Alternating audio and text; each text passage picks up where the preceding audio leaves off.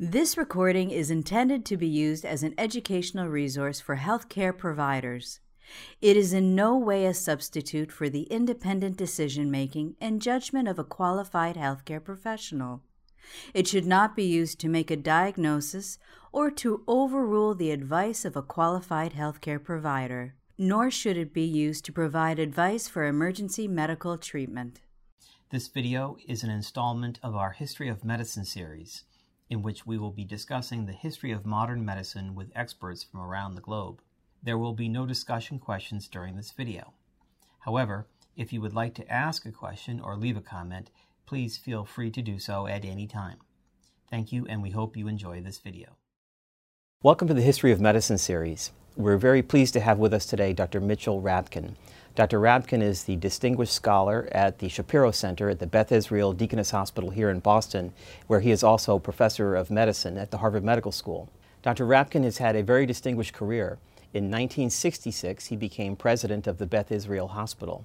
In 1996, he oversaw the merger of the Beth Israel Hospital and the New England Deaconess Hospital, which he led for the next 2 years. Since that time, he's remained very active in the Harvard Medical School community. But we are especially pleased to have him with us today because as we film this today, we have passed the 40th anniversary of his publication on August 12, 1976 in the New England Journal of Medicine on Orders Not to Resuscitate. That article and another article published in the same issue were the first articles to report on policies at hospitals in the United States to provide a framework on orders not to resuscitate a patient. We are very pleased to have Dr. Rabkin with us today. Dr. Rabkin, thank you for being here today. Thank you very much for inviting me. Dr. Rabkin, as I said in the introduction, you've had a very distinguished career, and I know from reading about it that in the early 1960s you were a resident in internal medicine at the Massachusetts General Hospital and then chief resident in internal medicine at Massachusetts General Hospital. And I want to take you back to those days, and in particular to the early 1960s. As you well know, in 1961 there was a report in JAMA of a case series from Johns Hopkins Hospital, where they reported roughly a half dozen patients or so who had experienced a respiratory or a cardiopulmonary arrest in the post-operative anesthesia care unit. And they reported in that case series closed chest massage or external massage, or what many people now call CPR. In those days, can you take us back there? What was that like? It was an intervention designed for the perioperative period, but as they noted in the article, anyone, anywhere could perform chest massage. And what we hear now is that there was almost an unrestrained application of closed chest massage suddenly on every patient that was dying in the hospital. Did it really happen that way? Can you take us back there and describe those days? I think we might have to go back even a little further. When there was open chest cardiac massage. And that was almost invariably utterly unsuccessful. I had the feeling sometimes that some of the more gung-ho surgical residents welcomed the opportunity perhaps to get a feel of the anatomy of the heart more than the necessity of, or rather the hope of resuscitating the patient. But that was the context in which closed chest massage surfaced. And consequently, here was a great boon if it could be done in the PACU or even in the OR as a result of overdose of anesthesia, for example. Why not do it anywhere? And the result then was, I think, an excessive use of closed chest massage. But really, there were no principles on whom it should be applied to. And was it evident right away to you that, oh my gosh, patient X did get a resuscitation attempt, patient Y didn't, and there seems to be no framework as to why that happened? Or was it more gradual that it came to you that there's something not right about our decision-making framework about who gets a resuscitation attempt if their heart stops and who does not? How did it evolve? I think it was neither, as I recall, and of course that's close to half a century ago, so we have to put it in that context. The realization that this was a useful technique, I think, did not spread wildly throughout this hospital or any other, I imagine, nor was the notion of to whom it should be applied. I think it was pretty much, at that time, an individual decision of one or another resident. But it did not spread widely. It grew over time, and I think rather slowly. Now, as you noted, we're talking about events more than 50 years ago, but do you recall as a resident ever discussing with a family, you know, Mr. Jones, if your heart stops, would you like us to try to resuscitate you? Did that conversation occur? I think that was inconceivable, or at least not conceived of at the time. The whole notion of transparency and openness with families was not what it is today. And the notion of would you like or would you think it appropriate in the event of death, this just didn't seem to take place. Again, in the medical literature, there are these reports of certain patients would get a purple dot on their chart, and that indicated that they apparently were not to get a resuscitation attempt. Was there an explicit discussion on change of shift, or was there any kind of low-level marking on their chart that indicated, no, they're not going to get a resuscitation attempt? Not in the beginning. I think at a change of shift, it was, I think this person is well on their way out and they may not last the next 8 or 16 hours, nothing further. And then gradually, of course, one by one, but over time, very slowly, I think, this business of communicating, well, you know, if this person arrests, maybe we should do it or should not do it. It came about very gradually, I would say. And that was what provoked us, of course, ultimately, to try to set some policy which involved a lot more than just simply do or don't do. And I'm wondering, was the movement to develop a framework, a decision-making framework around resuscitation, was it born out of the changing mores of society about transparency, or was it born out of your observation that there's just unrestrained resuscitation attempts going on out there on people who are at the end of a long road of cancer and it's just inappropriate and I've got to somehow restrain this inappropriate use? Which one was it, if I had to ask you? Well, I think you're giving my colleagues and me far too much credit, because you're asking the question, again, in the context of today's notion of transparency and collaboration with patients. There was a task force that came out of the Harvard School of Public Health talking about certain issues, and resuscitation was one of them. This was participated in by a number of people, and the co-authors of the paper of mine, both two lawyers, Gerald Gillerman and Nancy Rice, were participating in that with me. And that led to our own discussion because of our realization that there were these varieties of signals that were given, most of them informal. There were no dots on charts at the time, but it was also this slow code or, you know, resuscitate but don't intubate. And it was a real mishmash where the indications were not specified, nor for decision making, nor were they specified once made.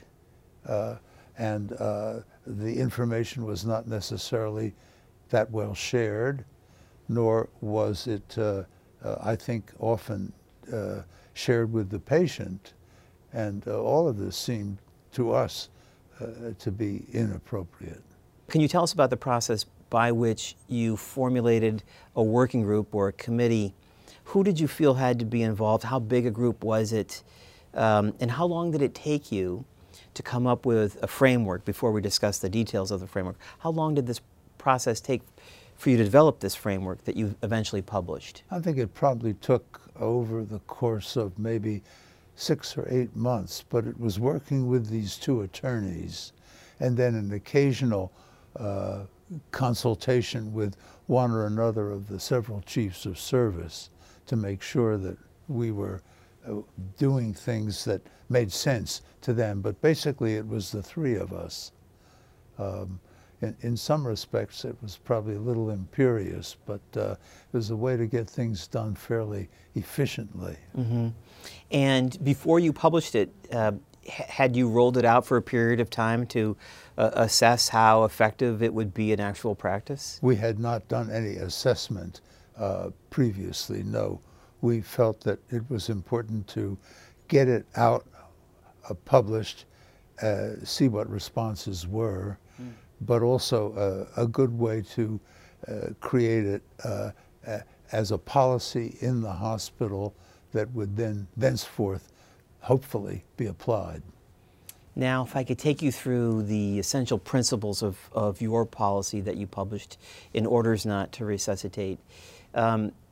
I think the first question I'm sure many of us are wondering is, how did you determine who, which patients and their families would be approached? Was the intent that with this policy every patient would be approached about resuscitation decisions, or was it left to their individual physician to determine that this patient, given their circumstances, may be at risk for having a cardiac arrest in the hospital setting, and therefore it will be ad hoc as to how this framework is rolled out?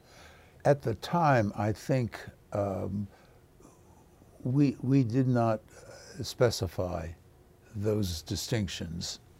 And looking over the policy now, the notion of irreversibly and irreparably ill and expected to die within 2 weeks seems to me to be a little narrow. Nor did we make clear, as we should have, I think, the distinction between cardiac arrest in a patient whom you might expect with an irreversible, irreparable illness yet to survive for a finite period of time versus simply the natural end of a process that was terminal and death dealing.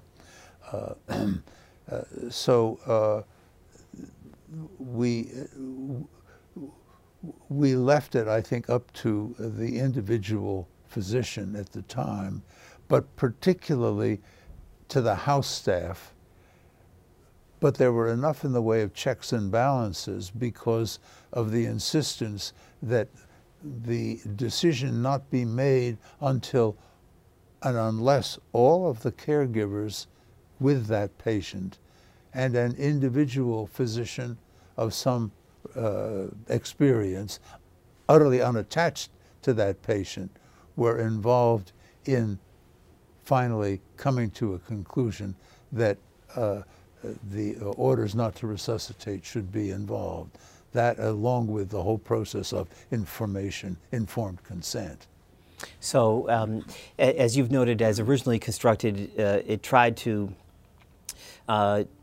I don't want to use the word narrowly defined, but it talked about within expected death within 2 weeks or cardiac arrest within 2 weeks. Yes. And as you noted, it had an element of checks and balances in it. Clearly. Now, I think the next question that arises is, and if I can take you back almost 40 years or more, was it your expectation that it would be a shared discussion between the physician and the patient, or that really it would be the physician counseling the patient on the risk and benefits and likely success of a resuscitation attempt in their context. I guess I'm wondering, what was the presumption about, and I don't want to say shared decision making, because I realize that's our current model. Right. But what was the model? It was not counseling. It was not with the intent of, I think that you should not be resuscitated. It was not that at all. It was in the event of a sudden and cardiac arrest, these are the options. And the options are, we could try to resuscitate you, and we might or might not be successful. If we did, given what we've told you about your illness, you might then be able to go on for some days, if not longer. And in that time, there might be things that you might want to accomplish, people you want more to see, or be close with, or other kinds of decisions that you might want to make. But that's, of course, not guaranteed. But the decision is yours. And do you recall at the time, as it initially rolled out, what percentage of patients, you know, said, "Doc, don't ask me questions like that. You decide," or was it, no, people welcomed a discussion about such an important event in their life? I'd be embarrassed to say that I don't think we really totted up any kind of table. We didn't have doctors or nurses report on when this was offered and what the result was. So I couldn't tell you. I don't even think I could give you any reminiscence of anecdotal experiences. Which likely means that there weren't any remarkable at least discussions that came out of that. There aren't many cases, really, where the situation truly obtains when you think about it. I mean, some people are clearly on their way out, and you know that that's what's happening. Often it's fairly quick when all of a sudden you realize they're not doing that well, and then they kind of subside fairly quickly. So that there really aren't that many situations in those days. Nowadays, of course, it seems to me that as you enter the admitting office, somebody asks you, would you like to be resuscitated? It's almost as someone has, you know, I'm drawing blood. Now the question is, if something happens, would you like to be resuscitated? Which is a complete perversion of the whole notion of what we were talking about. So I'm tempted to go there, but maybe I'll come back to that in a minute. Can I ask you the next series of questions? And I want to set the context for the audience as to what the New England Journal article and that issue was about. So let me describe that for the audience just for a moment. On August 12, 1976, as I said, Dr. Rabkin was the first author on one of what were really ultimately four articles in one issue, but one of two articles. The other came from the Massachusetts General Hospital that described their hospital policies on orders not to resuscitate, or what we would now call the DNR order. But what was interesting to me when I first researched this many years ago, and I think you and I first talked, but was that there was an editorial written by Charles Fried, yes, who at the time was at Harvard Law School and later the Solicitor General of the United States during the Reagan administration. And when I saw that, I thought, well, my goodness, the editor at the time, who I believe was Hans Ingelfinger, he must have been anxious, yeah, about these policies, because here he is, he's got this Harvard law professor saying that they're constitutional. Yes. And can I ask you, all right, with that as the context, I want to ask you a few questions. As you were developing this policy at the Beth Israel, and you described that it flowed from a prior commission at the Harvard School of Public Health, but were you aware of talk amongst physician leaders across the country that many other hospitals were simultaneously working on the same thing? Or did this seem to be potentially controversial, and therefore it was kept kind of quiet, and you weren't aware of many other policies being developed? I think I was blissfully unaware. Blissfully unaware. Yes. Were you somewhat anxious about the reception that this might have at the time? No, I was not. Several years before, at Beth Israel Hospital, we had published a statement on the rights of patients, and that was the very first statement by a hospital on rights of patients. There had been an earlier statement at a clinic, a Huff Norwood clinic, I think in Cleveland, but that was for an outpatient department, it was not an outpatient clinic. Mm-hmm. And when I saw that, I thought, my goodness, that makes a lot of sense. We should do the same thing for hospital care, and particularly inpatient care, and we did.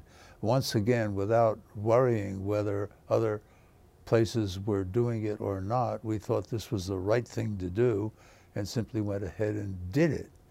Now, of course, it's in every hospital throughout the country and perhaps many of them around the world. So the same issue was here. It makes sense to develop some policies here because of the mushy way that at the moment in our hospital and presumably in others, which I had gotten anecdotally just from chatting with academicians from one place or another, and say it just made sense to put this out.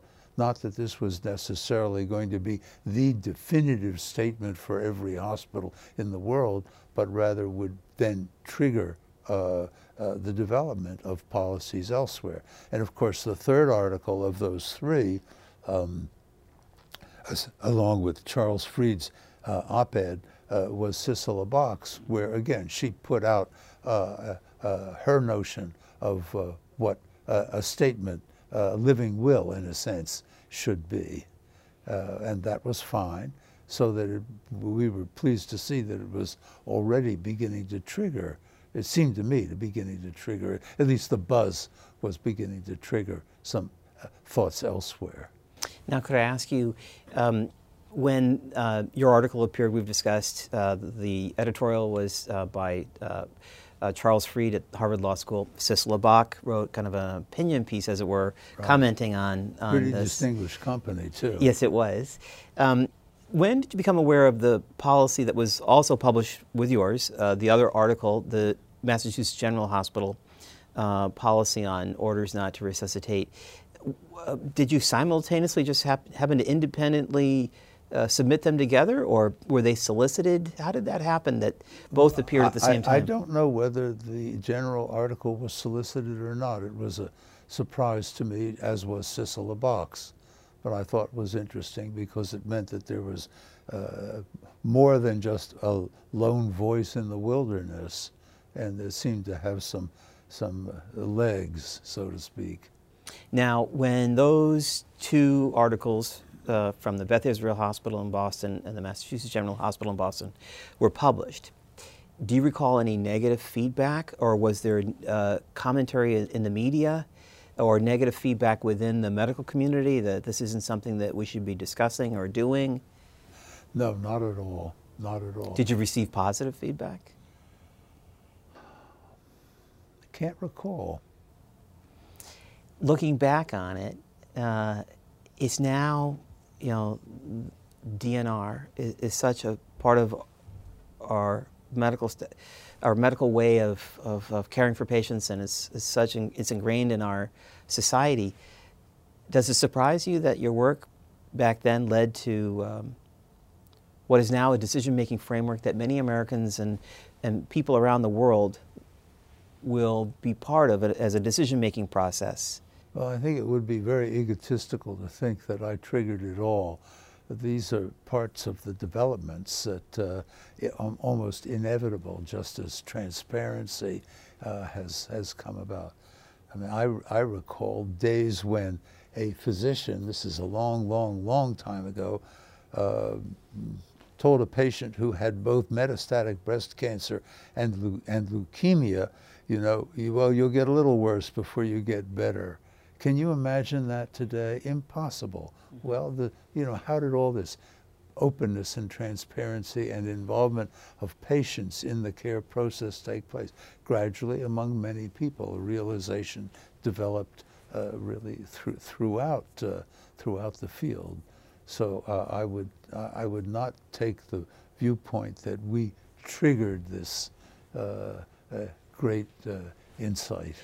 I wonder if I could ask you a series of questions now, which I will say are more philosophical. And so I know you can only represent your own views, but I know in reading about some of the commentary that happened at the time, and even to this day, there are some prominent lawyers who, in health ethics and law, who state that, you know, it is not necessary to ask a patient for permission to not touch them.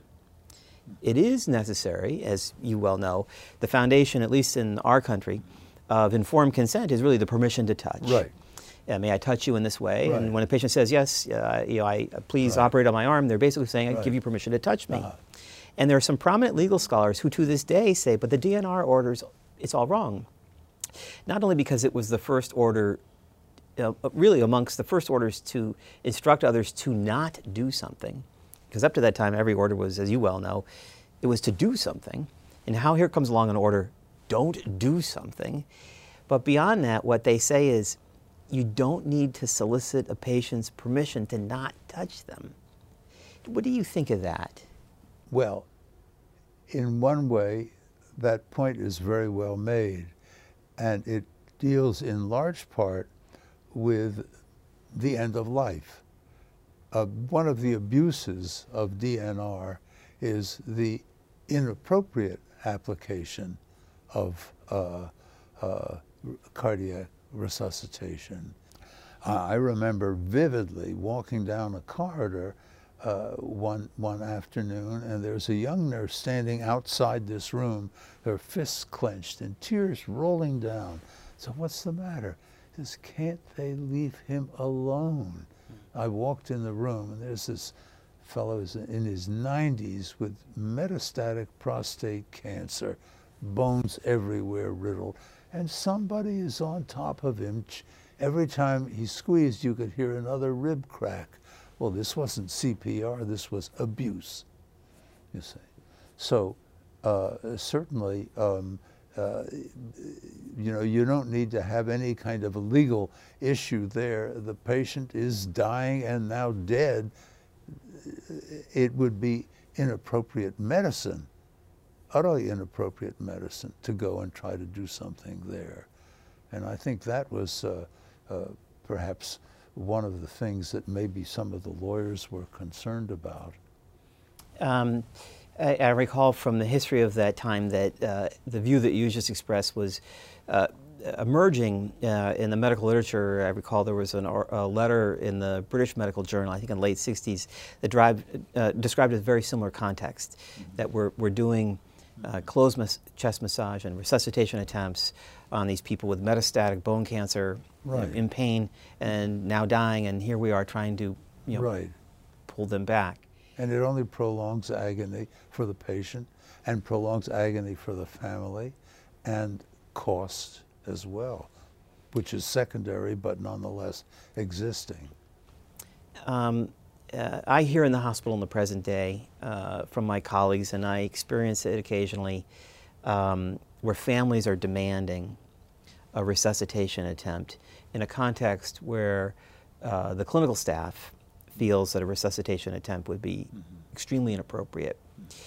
And so the question I wanted to ask first was, is there a trend, or is there any difference between expectations that families espoused in the mid to late 70s about resuscitation attempts to the current era? Do you think in the current era there are more families who are demanding a miracle of medicine at the end of life, when the context really can't provide a miracle to a dying patient, more so than it was 40 years ago? I can't give you a quantitative answer, but I think because of the fact that more and more people are aware so much more of medicine and medicine's capabilities, there probably is a little more of that today than there was then. In those days, it was still the doctor knows best kind of era. And so patients and families tended to accept pretty much what the doctor said. Today, of course, the knowledgeable families not only know that they can be healthily assertive, but that it's often useful to have an advocate along with the sick patient who hears what goes on and asks the probing questions. So that I do think that there may be more today. But nonetheless, the issue, of course, is whether the physician will deal with that problem. Will I be feeling guilty about not acceding to the request of the family? And I think they have to gird their loins, really, and deal with clinical medicine in the sense of this will not be of any use whatsoever, and it will only create more, or possibly more, misery on the part of the patient and perhaps of the family as well. And we've certainly seen that in cases like Quinlan, for example, the dragging on and on and on. And so you don't want to lead into a situation of that sort. Again, I guess a lot of it depends upon the individual doctor and how easy, not easy, but how comfortable they may feel with saying rationally this is the most sensible thing and the other would not be sensible and could be an abuse. My next question relates to maybe now the DNR in context 40 years later. As we've discussed, Sissela Bok, an ethicist here at Harvard, wrote the third article, as it were, and really kind of took the perspective of what we would now call palliative care, which was, yes, what's all this talk about what we won't do? Let's talk about the things that we will do for every patient at the end of their life. And I know you agree with that.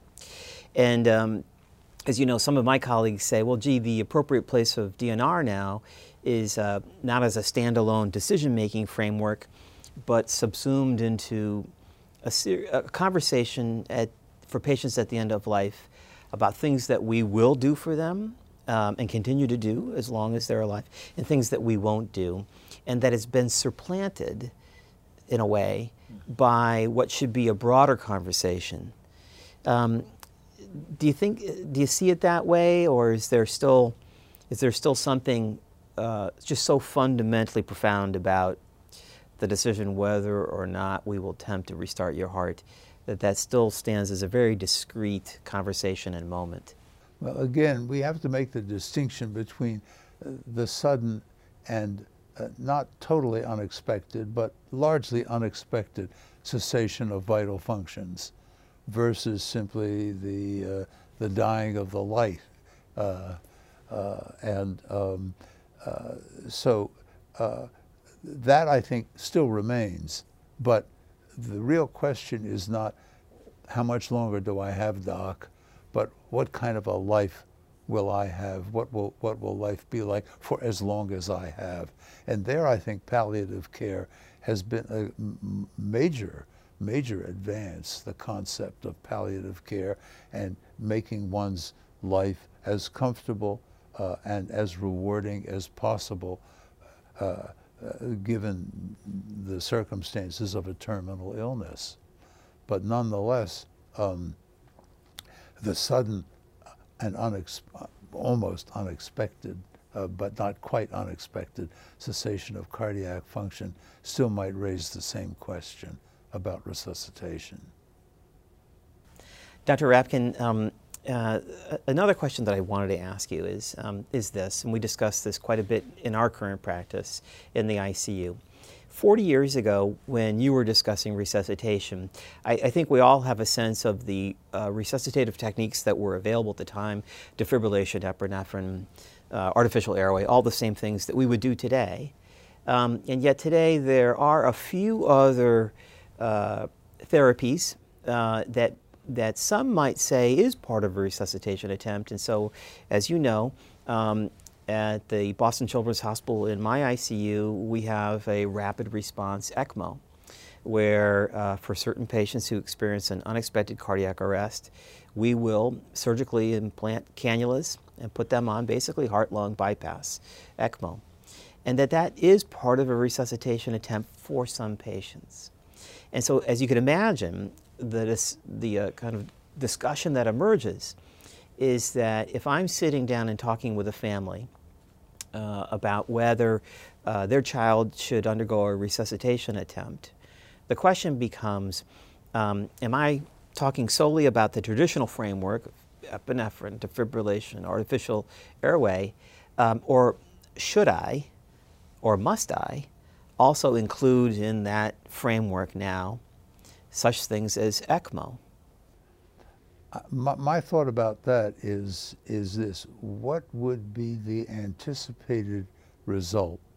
Would the result using ECMO in a patient be comparable in terms of the outcome to the result were the patient to have had cardiac arrest, sudden cardiac arrest, and been resuscitated? Therefore, it seems to me that it should not be procedure specific. In a sense, if you have a patient, let's say, who is pre-terminal and they're choking on a piece of meat, you'd certainly do a Heimlich because the anticipated result is that they would go on with whatever their course would be. If you had a diabetic patient who was terminal or pre-terminal and they became hypoglycemic, you'd give them some IV glucose if they went into coma. And so, in a sense, is it really any different when you think about sudden cardiac arrest or sudden hypoglycemia or sudden choking or the need to ventilate via ECMO? I would think it should not be procedure specific and exclude others. Well, I have to say, I think that's a very wise and lucid framework, that it's not about the procedure, it's about whether that therapy is associated with improved outcomes from that crisis or not. Exactly. I think that's a wonderful way to put it. In a patient in the context that we've been discussing. Yeah. Exactly. Dr. Rabkin, any further thoughts? Well, my question, of course, is how do all these considerations play out in your shop?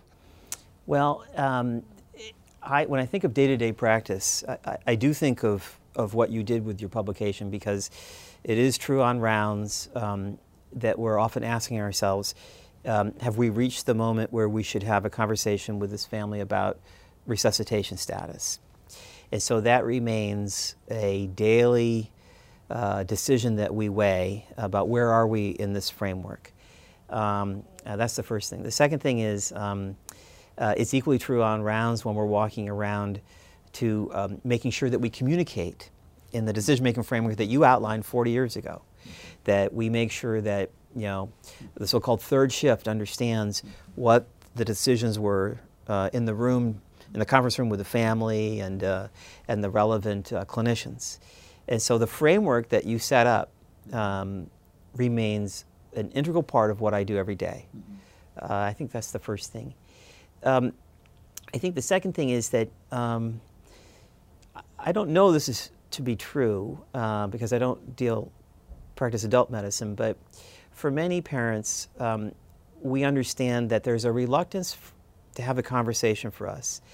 And for many, almost a resentment if I ask to have the conversation, because they feel, quote, we're giving up on their child. Now, certainly that's true of loved ones, whether you're, no matter what your age may be, but I think that there is more perhaps symbolism to a parent, because we're not talking about someone who's lived a full life, right? But we're, of course, talking about, we're at the threshold of now a serious conversation about the fact that your child's not going to see a full life. Right. And so I think that moment, that decision-making framework that you gave us, which is so valuable, has more symbolism for many parents that we have to be cognizant of and respectful of as we introduce it, so that we can work with them during these difficult moments. Yeah, it's much more difficult, it would seem to me, your task than dealing with the adult patient. You think about it, you know, if you lose a spouse, you're a widow or a widower. If you lose a parent, you become an orphan. But there are no words for the parent who loses a child. Yes, well said. It's unspeakable. Yes. Yeah, and that sort of creates an intensity that is just beyond, almost beyond words. Yeah. Well said. Well, Dr. Mitchell Rabkin, thank you so much for being with us today. I know from hearing from colleagues over many decades that you're, I think, candidly too humble to say this, so I'll say it. But the work that you did 40 years ago and more, and in particular around the DNR framework, you provided for the medical community across the globe in 1976 and to this present day, a framework that we all use and that benefits countless humans across the globe about having a say in what will happen to them at the end of their life. And that's just an absolutely extraordinary gift that you've given to the medical field and to people everywhere. So thank you for being with us today, and thank you for sharing your thoughts on this. Well, Dr. Burns, thank you very much for inviting me to share this conversation with you. This recording is a production of Open Pediatrics, a free and open access resource for pediatric clinicians worldwide. For more pediatric care materials or to join our global community, please visit our website at openpediatrics.org.